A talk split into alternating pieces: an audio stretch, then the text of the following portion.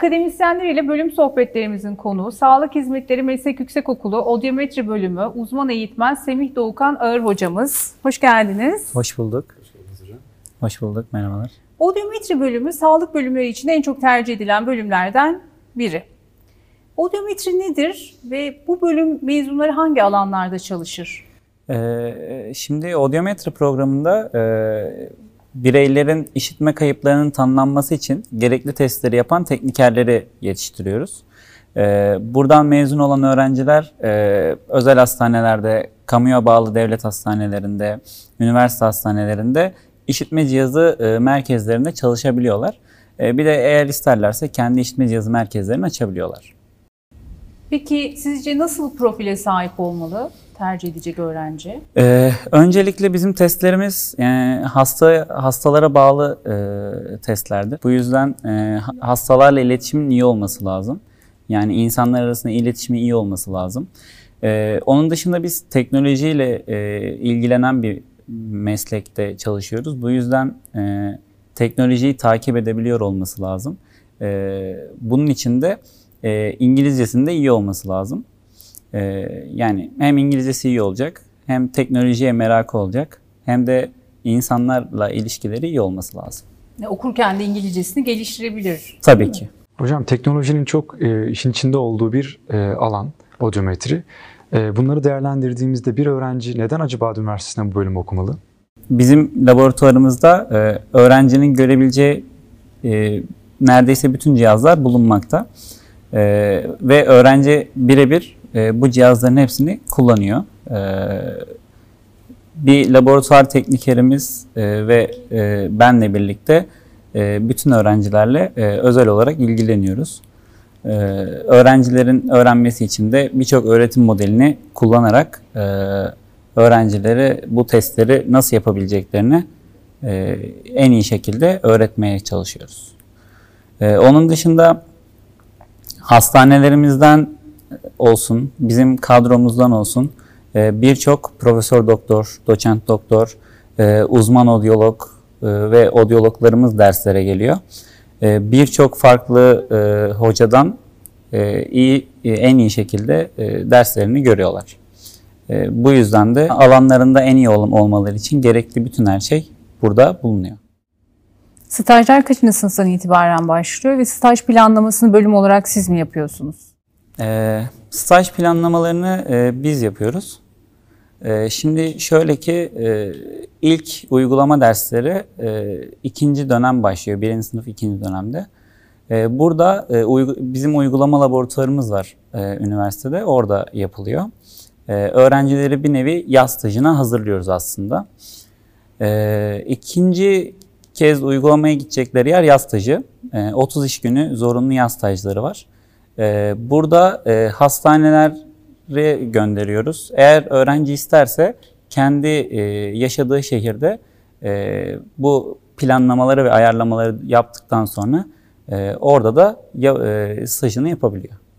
Ayrıca ikinci sınıfta da iki gün olmak üzere haftalık yaz staj, şey, stajları oluyor.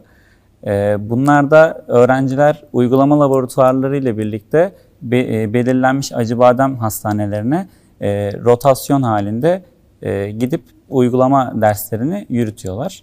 Bu şekilde de e, ikinci sınıfı bitiriyorlar. Hocam e, diye geçiş sınavıyla hangi bölümlere geçiş yapılıyor bu bölümden? 2020 e, ÖSYM kılavuzuna göre e, odyoloji lisans bölümüne e, geçebiliyorlar. E, fizik, fizik mühendisliği, optik ve akustik mühendisliği, e, sağlık yönetimi ve acil ve afet yönetimine geçiş yapabiliyorlar.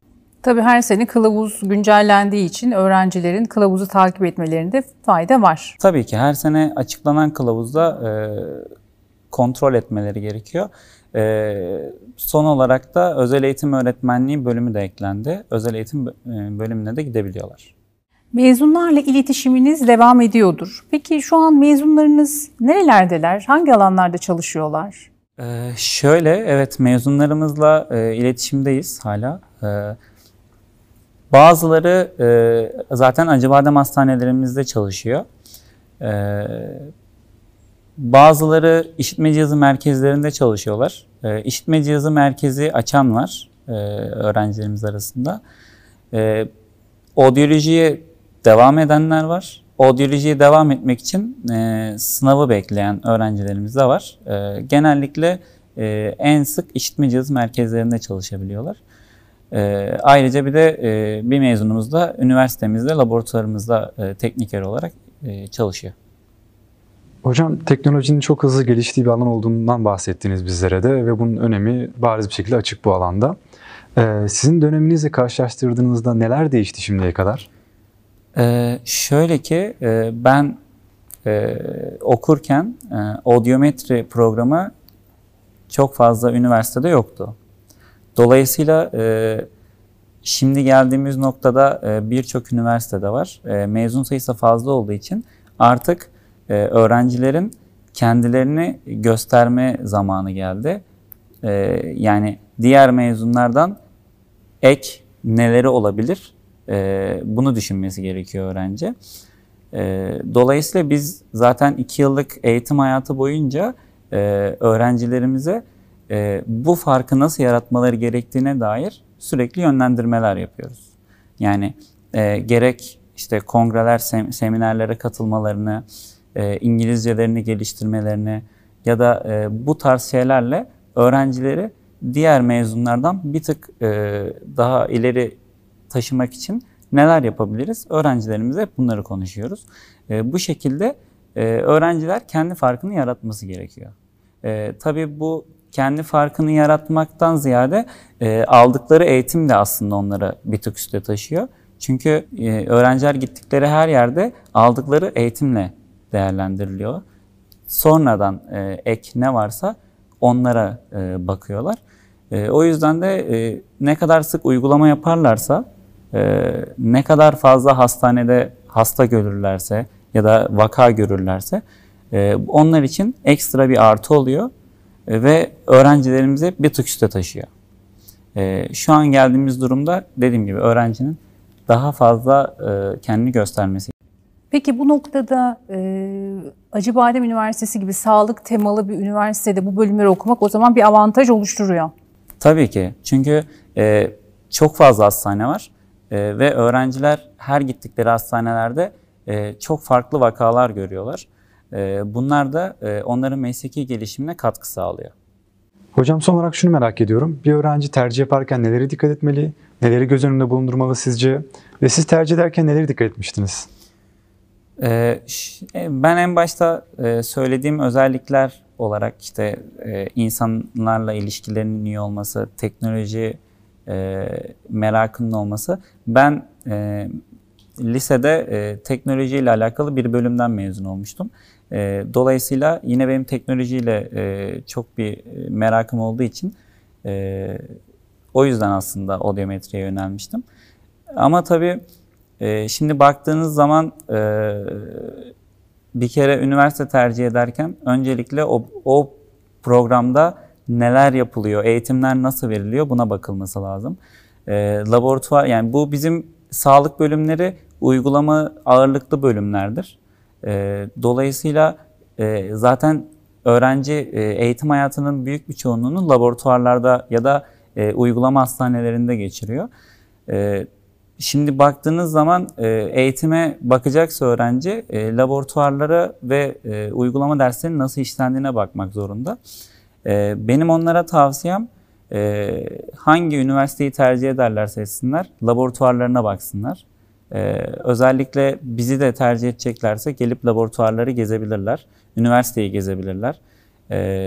Eğitimler nerede veriliyor onlara bakabilirler. Çünkü bunlar e, öğrencinin eğitim öğretim hayatında çok önemli yer kaplıyor. Akademik kadrosuna da e, bakmak e, bakmalı bence öğrenci. Çünkü eğitimi verenler onlar aslında.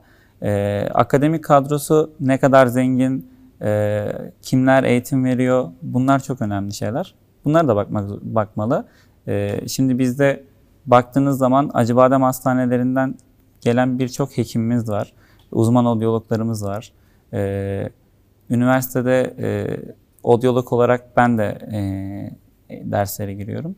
Yani bu şekilde e, e, akademik kadrosuna bakıp, laboratuvarlarına bakıp e, ona göre tercih etmeliler diye düşünüyorum. Teşekkür ederiz hocam. Gerçekten çok verimli bir sohbet olduğunu düşünüyorum. Öğrenciler de bunlardan faydalanacaktır.